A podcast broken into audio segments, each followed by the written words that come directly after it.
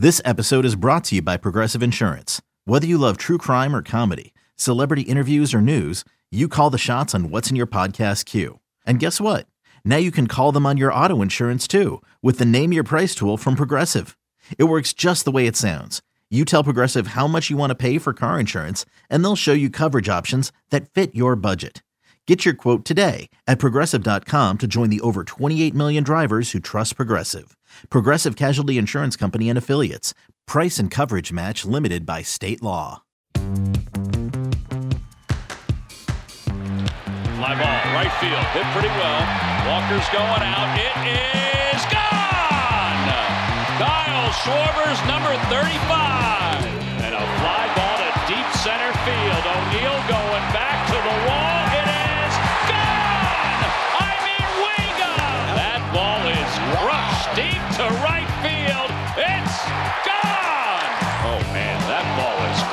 deep to right field. It's gone! A solo home run for Schwarber. It's his 40th of the year. Back to back 40 home run seasons. Goodness. Mercy. Welcome back to the MLB.com Ballpark Dimensions podcast. I'm your host, Mike Petriello, a writer and researcher at MLB.com, joined by Matt Meyers, MLB.com national content editor. Today's Thursday, September 7th. We have a lot to get into. The American League West and wildcard race is sort of exploding. The Astros have made a statement, and Texas is kind of falling apart. We're going to try to guess who on earth might actually pitch for the Dodgers in October. Maybe it's Matt. Maybe it's you, because I certainly don't know right now. Uh, we're going to talk about batting orders. If you know me, I never talk about batting orders. So the fact that I'm actually bringing this up tells you there's something really interesting happening. And we're going to talk about Kyle Schwarber's extremely weird season before we get into a pair of guys you should know more about. And I'm so excited about my guy. I'm extremely excited about my guy, even though he's on Matt's team, the Mets. First, we're going to talk about the American League West and wild card. Matt, I don't know how much you watched of the Houston versus Texas series that was so highly promoted. Max Scherzer versus Justin Verlander mm-hmm. did not go well for the Rangers. Houston swept the series. They outscored them 39 to 10, 16 home runs, 50 hits for the Astros, and to add injury to insult, Adolis Garcia had to leave yesterday with a knee injury. An MRI is forthcoming. If the season ended today, Texas would miss the playoffs, which is a wild thing to say blur uh, like a blip in the season or is this this sort of where we are right now with the rangers? Let's talk about the astros for a second because the astros now sit in first place on their own in the american league west. And I, I think i picked them to win the division preseason. My guess is you did too. I'd have to go back. Well now i mean now that you brought it up i, I have my predictions handy so i'm just waiting for them to load. Let's see. I had Houston 95 wins, Seattle 90. I had Texas in fourth place behind the Angels, so don't listen to me. yeah, I mean, I going into the season, my feeling about the AL West was the same as the NL East, which is like I will pick a different team when someone actually gives me a reason to pick a different team, and like I'll keep pitch, picking the Astros as long as they still seem reasonably like adequate as a roster, which they did. And so the fact that they're in first place now isn't necessarily surprising to me based on what I thought in March. But like there were some points in the season where it was like, uh, is this really gonna happen for them? You know, it looked like the Rangers were going to take take the division. And, you know, Astros to their credit, you know, they seem to be getting right at the right time. You know, they they got Verlander, who's like been effective, even if his peripheral num- secondary numbers aren't spectacular, but he's still been effective. He was effective again last night. Michael Brantley's back and hitting home runs, um, which is a nice bonus. Um, Altuve's healthy and looks fantastic. He homered in four straight innings this series. Like the, you're like, oh wow, the Astros look really good again. And you know, you're looking at the AL playoff picture now. It's sort of like the Astros going back to, going back to the World Series. Like I don't I don't know where you stand on that. The Astros lineup looks really good. It's weird to say this, but I don't trust the Astros pitching at all which is kind of wild because if you remember how they went to the post the World Series last year, it's like oh they've, they've, got they've got so many good pitchers they can't even find a spot to get like Urquidy and Javier in. And now you look at it and it's like oh you know okay Framber Valdez has been great. Javier's velocity uh, and the rise on his fastball is way down. I don't trust him at all. Uh, JP France is out pitching all of his peripherals. Urquidy's got like a five and a half ERA. I think the bullpen's still pretty good, but this is not the same Astros rotation we're used to. I mean, Verlander's been pretty good. Livy's been great. I don't think you should have expected that at 40. But like I look at the potential American League teams that they might play, assuming they get to the playoffs, right? Do I like their rotation better than the top of Minnesota's? I don't I don't think I do, right? Uh Baltimore's maybe, but like Baltimore, I, I always feel like can figure out the pitching. I just there's more questions about the rotation here uh, than there have been in a long time. I like Seattle's better than theirs. We'll talk about this in more detail. I think when we get to, when we talk about the Dodgers later. The Astros are still well positioned in that they still have a lot of guys you trust to put out there, and it's just a matter of figuring out like how to use them, right? Like Hunter Brown, when asked to go deep into games this year, has not been especially effective, especially in the second half. He started out great. He's really kind of faded in the second half. But I think that like when you go into the postseason, you change the expectations of what you're asking him to do. He's like, hey, we really just need you to give us four innings. That can change the mindset and change the way you set up. Because I still think starting with Framber Valdez and Justin Verlander is a pretty good start. Because like Verlander, I still think is like he's not spectacular, but I think can reliably give you solid innings even against good teams. And that's like really all you can hope for in the postseason. Houston now has 98% playoff odds at Fangraphs. That's just to get into the playoffs, not necessarily to win the division. But it seems clear they will be there in some capacity. And if you look at the wild card right now, uh, Tampa Bay is like wildly at first place. They might still win the East, but they're going to get either them or Baltimore will have the first wild card. Right now it stands as Seattle is second, Toronto is third, Texas is slightly beyond, and then Boston and the Yankees aren't out yet. And I I know they're all out. The Yankees are playing better and they still have two series left against Toronto and Texas is collapsing. So like if they get in, I want you to remember that we talked about this right now. The the upcoming uh, really the remaining schedule for the three teams most heavily in the mix, Seattle, Toronto, and Texas is actually really interesting because this weekend Seattle has to go to Tampa, right? Toronto gets to host Kansas City and Texas gets to host Oakland and I feel like if you want to be a playoff team, it's hard to go into any series and say you have to sweep, but you got to win the series. If you can't host Kansas City and Oakland and win, you don't belong in the conversation. Is that disrespectful? Sure, but it's also the truth. Yes.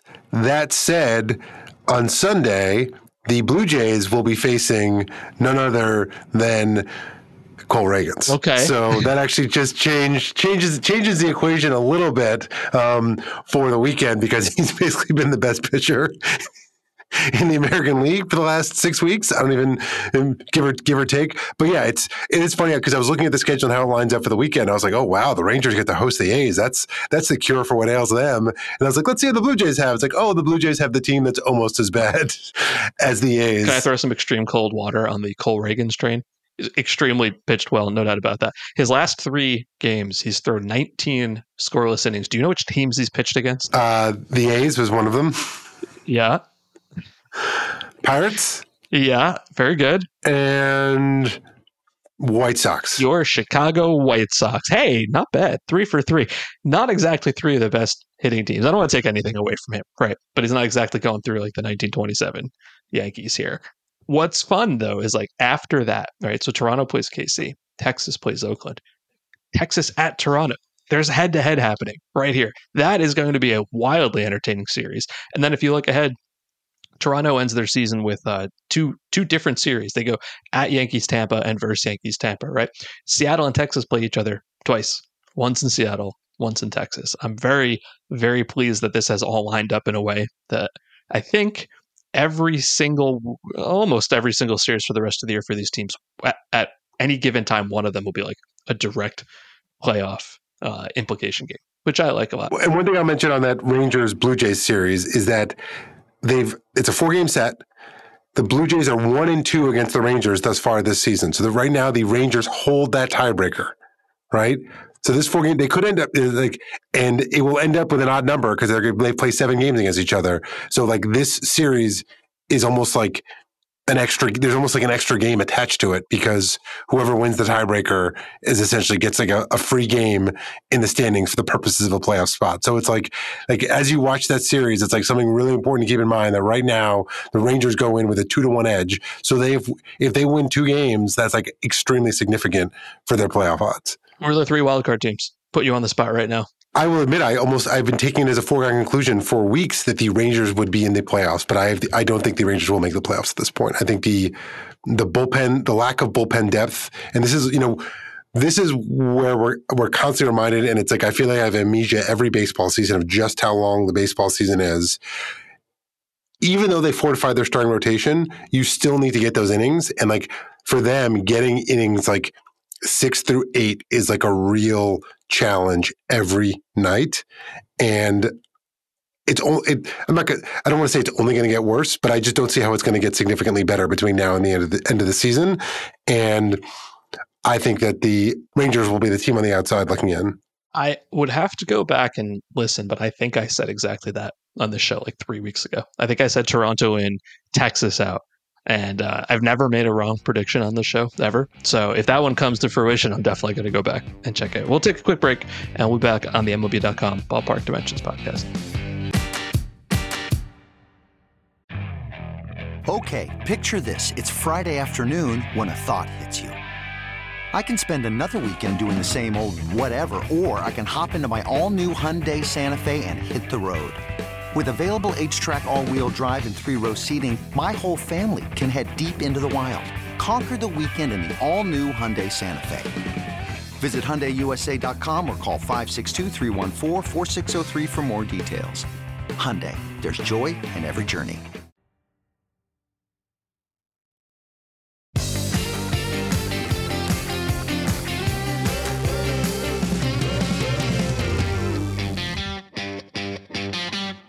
Back on the MLB.com Ballpark Dimensions podcast, Mike Petriello and Matt Meyers. Each week we move into our three batter minimum, three interesting topics of the week. The very first one may or may not be interesting depending on which team you root for. Who's going to pitch for the Dodgers in October? You may remember the 2023 Dodgers is getting off to a weird slow start and then being absolutely red hot in August, mostly because of Mookie Betts and Freddie Freeman.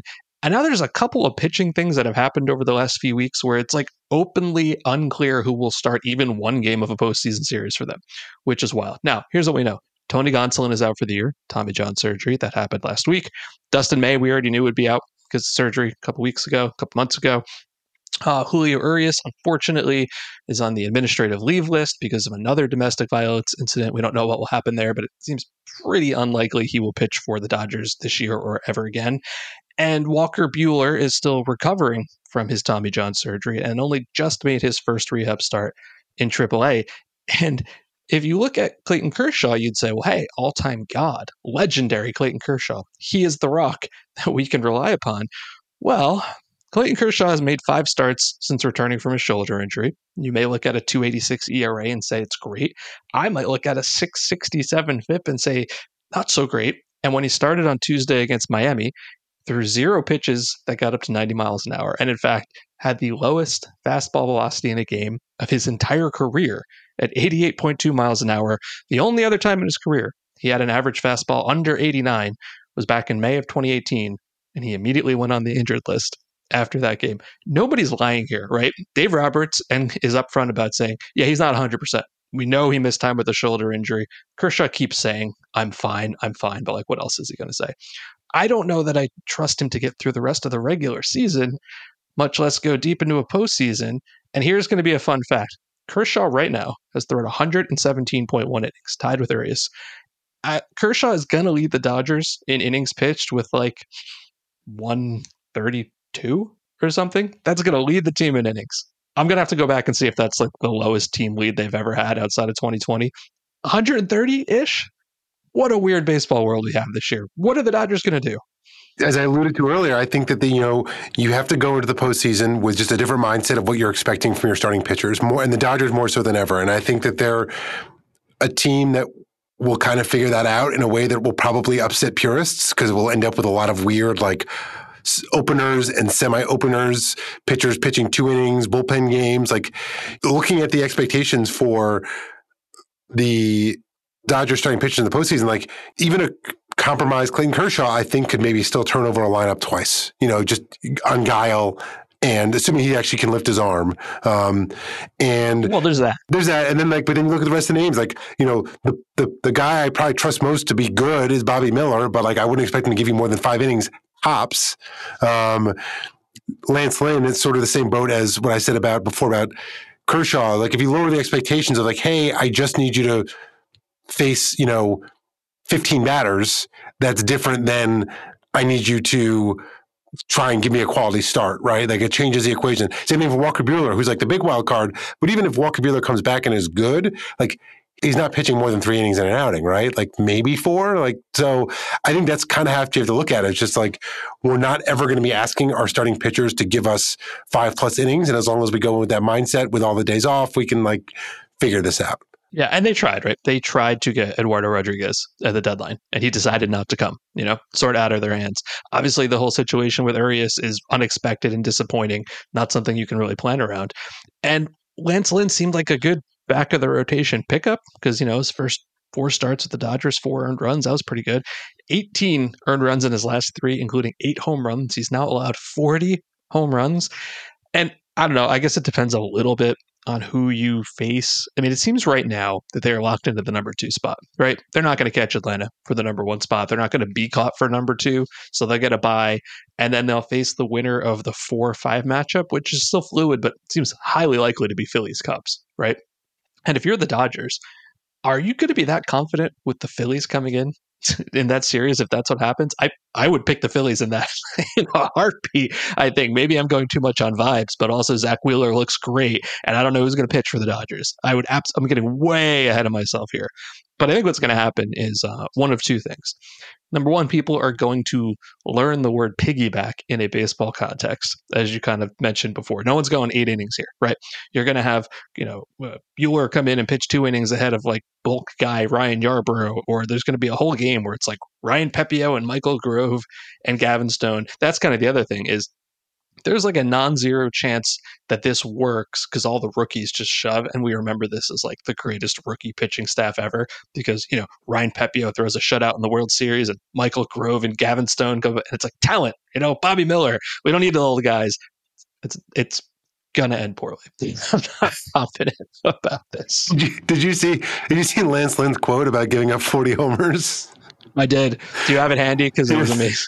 Once you go over 30, who gives a blank. um, I can actually tell you exactly what's going to happen. They're going to have a great regular season. They're going to get bounced in the playoffs. Uh, Dave Roberts is going to get pounded for the way he chooses to deploy his pitchers, and nobody will pay attention to the fact that Betts and Freeman went like two for 22 in the postseason because that's always what happens. All right, our second topic.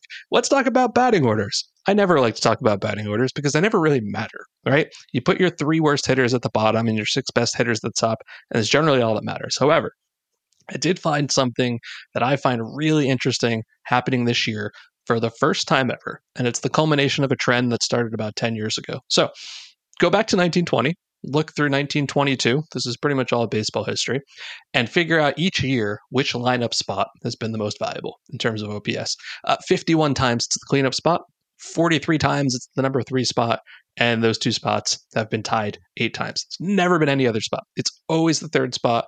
It's always the fourth spot. That's why Babe Ruth wore number three. That's why Lou Gehrig wore number four.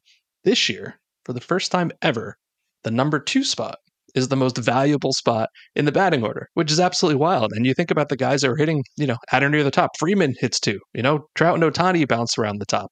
Uh, Aaron Judge hits earlier in the lineup. And, and what's happening here, uh, and I wrote about this, which will be up on the site uh, on Friday, I think, is that basically nothing had changed in lineup construction um, until like 2012. Like you could have looked at a 2012 lineup and compared it to a 1912 lineup, and the shape would have been exactly the same. I don't know, Matt, if you remember. Maybe I wrote about this uh, with you like 10 years ago. Why are the Reds letting Billy Hamilton hit at the top just because he's fast, even though he cannot get on base? Please, dear God, give Joey Votto someone on base, right? And like that slowly started to change when like Trout started to hit second, but it never reached a tipping point until this year and this is the first time number two has been most valuable. And while I know it doesn't matter because like batting orders or whatever, I find that really interesting. Like we've finally optimized a batting order, I think. I think it's great. And I think we talked about this recently when we talked a little bit about Freddie Freeman hitting second. And our colleague Tom Tango, I think, deserves a lot of credit for this. He wrote about this in his book like 15 years ago, and I remember reading that book when it came out, and like was eye opening, and it was just like, like oh, this is so obvious. Like the third spot's overrated because the third spot leads off the fewest number of innings, and it's like, oh wow, I never thought of that but that makes a lot of sense. And like once you start there, it's like, but when we were kids and up until a couple years ago, it's like three spot. That's that's where the best the best hitter hits third, the best power hitter hits fourth. That's just the way it was. And I think that it took a while for baseball as a whole because I think a lot of times for years managers have wanted to do this and they've just been like, it's not worth the battle. Like these players see third as prestige, like batting order.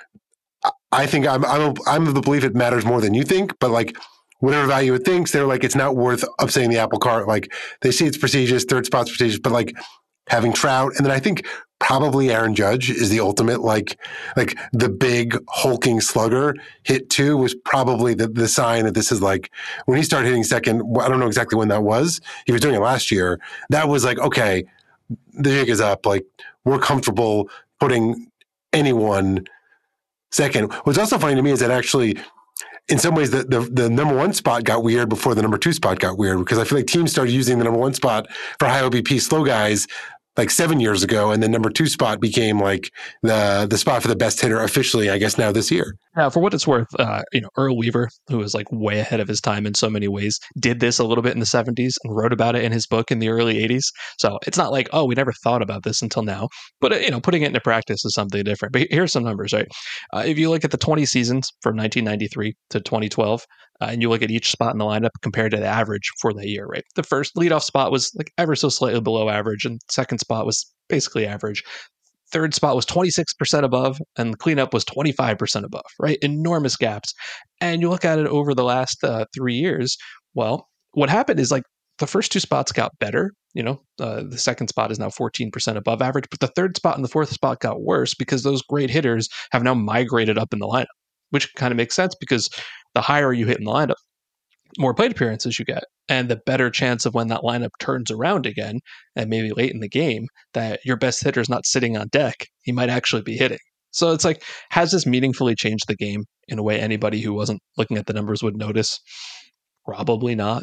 But it's nice to see that guys are actually putting some thought into this. My, my here's my real question: Will this continue happening like for years to come? Like you think about the legends of hitting number three, and it's like Ruth, Mays, Griffey, and Pujols, and now it's like, would Babe Ruth wear number two today? Does Derek Jeter need a new number? I think that's really interesting to think about. Our third topic: Kyle Schwarber is having a great, if confusing, season. He has 41 home runs. Also, someone who's hitting leadoff, a non-traditional leadoff, especially on a team with Trea Turner. Uh, he has 41 home runs, and he has 0.6 wins above replacement. That's the baseball reference version. Fangraphs will say he has 1.1 war, whatever. The point is that this has gotten a lot of people up in arms because how can a guy who's hitting 41 home runs and is going to drive in 100 uh, be considered as a replacement level player? Wins above replacement is broken. And I find that all very interesting. I think the right answer here is not that you have to absolutely defend war, but you need to at least understand why it's saying. And our third topic Kyle Schwarber is having a very interesting, if unusual, season. He's going to have well, he's 41 homers right now, and he's got 0.6 wins above replacement. Speaking of non traditional leadoff hitters, Fangraph says 1.1, Baseball Ref says 0.6, whatever. The point is, a guy who's got 41 home runs is just not going to rate very well in wins above replacement. And that gets a lot of people very angry. They say that the metric must be broken because how can you hit that many home runs and not be a very valuable player? And I don't think you really need to say, well, the metric must be perfect and must be correct, but we can at least talk about it, right? Here's the thing that's most interesting to me, Matt, about this entire argument, controversy, whatever. Would you agree with me that the uh, older school fan is more likely to say, no, I don't believe wins above replacement. This guy is valuable because he's got a ton of home runs. At the same time, they're now defending a guy who's hitting 195 with 177 strikeouts, which seems to be the kind of player that the oldest school fan also doesn't write. You can really twist yourself in pretzels uh, about all of this. For me, no one disputes he is a really, really poor defender, and he's not a great base runner. So it comes down to the fact can you agree that a guy who's going to have 41 homers uh, and a 195 batting average is only 23% above average as a hitter? That's what OPS says, right? It, basically, it comes down to should he be a more valuable hitter? Forget the rest of it. because he's hitting 41 home runs. And I don't know. I feel like home runs are great. Here's the funniest thing the shift got banned, and his batting average on balls in play dropped 42 points. We should talk about that more. That's the weird thing. That is wild. Like that is like, cause he, you know, like in theory, he should be the kind of player that benefits most from the limits on the shift. And like the fact that it's down 42 points is kind of mind blowing. I feel like we almost need to do a deeper dive just on this. Oh, I can tell you why quickly. Do you want to know why? Um, because the shift is down. He's pulling the ball way more than ever because he doesn't see that guy in right field. So he's like, this is great. I'm going to pull the ball, except positioning isn't banned. So he still like hits the ball to where they're positioned and he's not a slow base runner, right? So uh, I think that's what's happening here. I mean, he's having a real good season, but if you look at the players who have ever hit 40 home runs and had a wins above replacement under one, it's only happened five times, including Schwarber, right? And only three other guys have done it. Adam Dunn did it twice. Jeff Burroughs did it back in 1977. And here's my favorite one. Remember Chris Carter? He did it in 2016, he hit 41 home runs with an almost identical OPS to what Kyle Schwarber has. And he got non tendered or DFA'd or whatever after the season and played a little bit the next year and he was out of baseball. And I'm I'm not arguing Kyle Schwarber should not be in baseball. Let's make that super clear. But it's funny how differently we perceive these kind of guys. Yeah, it's, it's Schwarber is a is a very interesting one because like I will concede he's not a good defender and he's not a good base runner. He's a bad defender, right? That's what this is all. This is ultimately what it's all about. That like he's, you know, according to outs above average, he's in the, the first percentile for, for for fielders. Like he's basically as bad as you get. Um, the flip side of that is, you know, we have seen Kyle Schwarber as recently as last year in the postseason make a huge impact as a hitter. Now, granted, you you know because of Bryce Harper's injury, you can't hide him as much. Although I literally just got a, a alert while we were recording this podcast about Bryce Harper being open to being a full time first baseman. So maybe this is the uh, the the the step that we're we're getting to. But um, you can't hide Schwarber if if if Harper's DHing. But like he is someone that has you know it's a soft factor, right? It's an intangible thing, but it's like he comes up in the lineup and this is you're like, oh, how are we going to pitch this guy? This guy's tough in a way that no one ever talked about Chris Carter. Now, maybe if Chris Carter had been on great teams as opposed to 110 lost Astros teams, we might think about him differently. But I do think that, like, and this also, you know, again, this might come back to just aura of Schwarber, you know, missing the 2016 season and then showing up in the World Series for the Cubs. And after having not played all year, like, he has a rep, he is a very famous baseball player with like notable big moments. So it's sort of hard to separate that from like a cold blooded analysis, if that makes sense. It does. And it's as you kind of just said, this isn't necessarily his fault. They signed him to be a DH, right? Everybody knows his defensive limitations. Hasn't worked out that way because Harper got hurt. And obviously, he, you can look at it as well, he's standing up and taking one for the team by playing in a spot they need him to, even though he's not necessarily great out there. It's, it's probably hurt his numbers by doing what the team has asked him to do. But also, I don't think that means the wins above replacement is wrong. He's hit a ton of home runs and done almost nothing else. That's how it comes out in the wash. And the, but the fact of the matter is also is the Phillies are going to win like 95 games again with him and then go into the playoffs. And it's clearly not hasn't been so you know i guess it's like if they replaced him with some like you know i'm trying to think of like a generic left fielder who like has two war would they be a better team as you know it's like it's that's like are the phillies better if they have um, I'm, yeah, I'm, I'm, drawing a blank on generic left, generic average Robbie, left field. Andrew, Robbie Grossman. I don't know. Yeah, Andrew Benintendi in left field. Like you know, like I don't think anyone would say they are. No, he's he's not average. Behind no, I, I agree with you on that. No, Benintendi's not a good example. He's he's a lousy defender as well. Uh, I'm with you. I think on the Philly vibe check, um, he is worth one million war, and I think that's mostly what they care about right now. We'll take a break and we'll come back and we'll talk about a pair of guys you should know a little bit more about.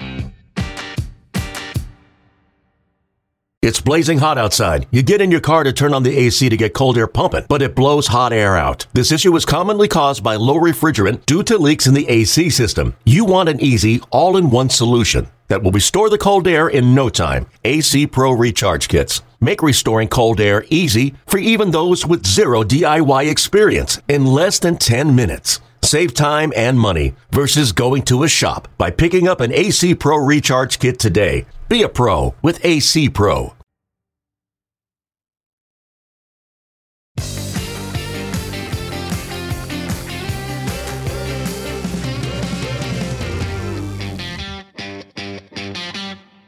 We're back on the MLB.com Ballpark Dimensions podcast. Mike Petriello and Matt Meyers. Each week, we like to introduce you to a pair of guys you should know a little bit more about. And I am so excited about my guy, DJ Bleepin Stewart, Mets legend, DJ Stewart. Right now, in a lost Mets season, he has a 971 OPS. He's a 162 OPS plus in 39 games with 10 home runs. It's mostly real.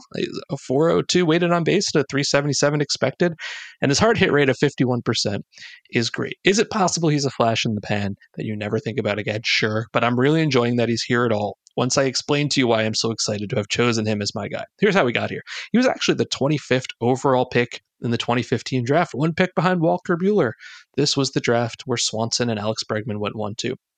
Uh, he made it up with the Orioles in 2018. Didn't do that much over the next couple years. You know, 224 batting average from 18 to 20, but a 105 OPS plus. However, the man had an absolutely cursed 2019. He hurt his ankle in a collision with infielder Hanser Alberto, missed a month, and in his very first came back, he went viral with one of the more unfortunate baseball clips of the last 10 years, which is where he dove way too early to catch a ball. The ball hit him in the head, and he got a concussion, and he missed more time awful way to have your season ruined. The next year, the fake season of 2020, only got into 31 games. However, he had an 18% walk rate and a 19% barrel rate. And in that offseason, when you may remember, we are all wondering how much baseball we'd be fortunate enough to get. And those of us trying to produce content were desperate for any sort of content. I wrote up a list of guys I thought may breakout players.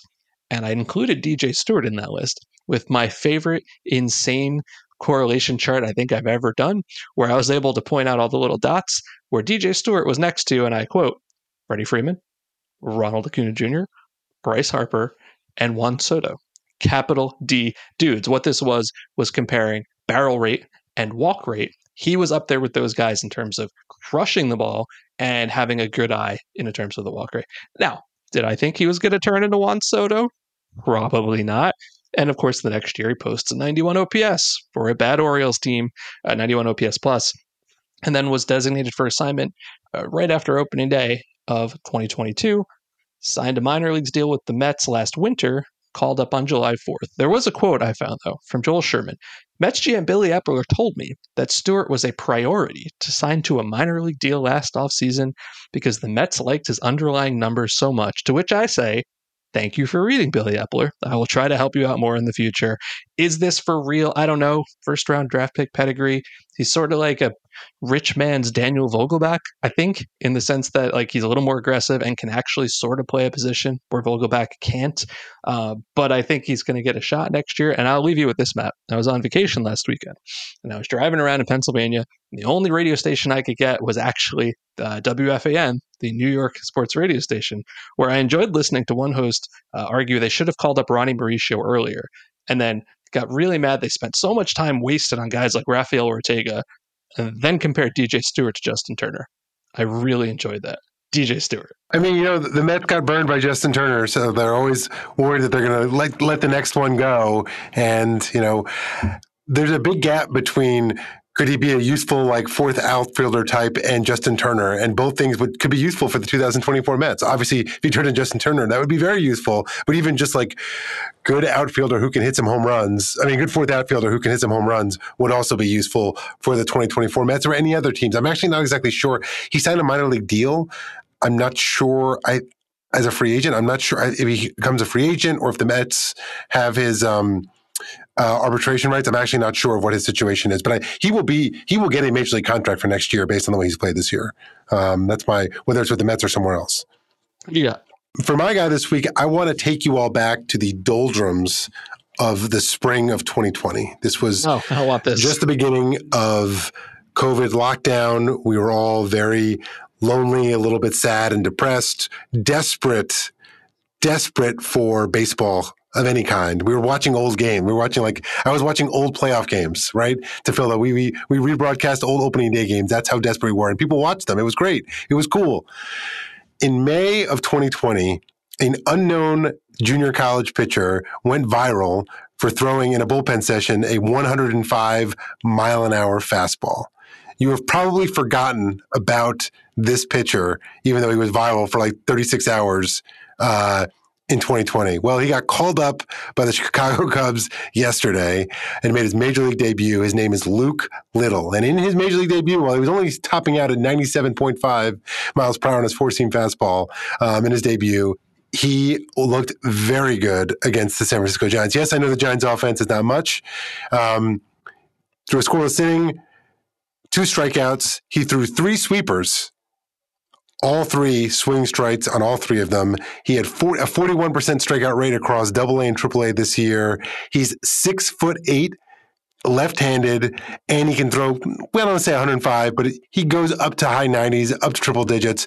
And every year in the postseason, some random reliever appears and people are like, where'd this dude come from? And this year, since it looks like the Cubs are going to make it to the postseason, I could very well see like the first time he comes into a game in the postseason, it's like, who's this six foot eight lefty? And then the broadcast will be like, well, back in May of 2020, you may recall he went viral for throwing 105 in a clip that went, you know, went crazy on Twitter. Well, there you go. Luke Little, guy you should know more about. Hat tip to Jason Catania, my colleague who brought him to my attention, reminded me of the viral clip from three years ago since you brought up someone like Luke Little, I'm going to take the opportunity to jump onto one of my favorite hobby horses for a minute. He was called up September 6th, as you said, and the Cubs are pretty likely to go to the playoffs. And I'm pretty sure that 80% of fans think the Cubs are idiots for not calling him up by September 1st, which presumably would make him postseason eligible, but is not true. There's loopholes all over the place. Nobody remembers Francisco Rodriguez. Little was in the post the organization by August 31st. He could be postseason eligible. It'll be fine. And I hope, Matt, that you're right. I hope that he gets called in into a postseason game and goes nuts and people lose their minds. That'll do it for this week's podcast. Don't miss an episode by subscribing on Apple Podcasts, Spotify, or wherever you get your podcasts.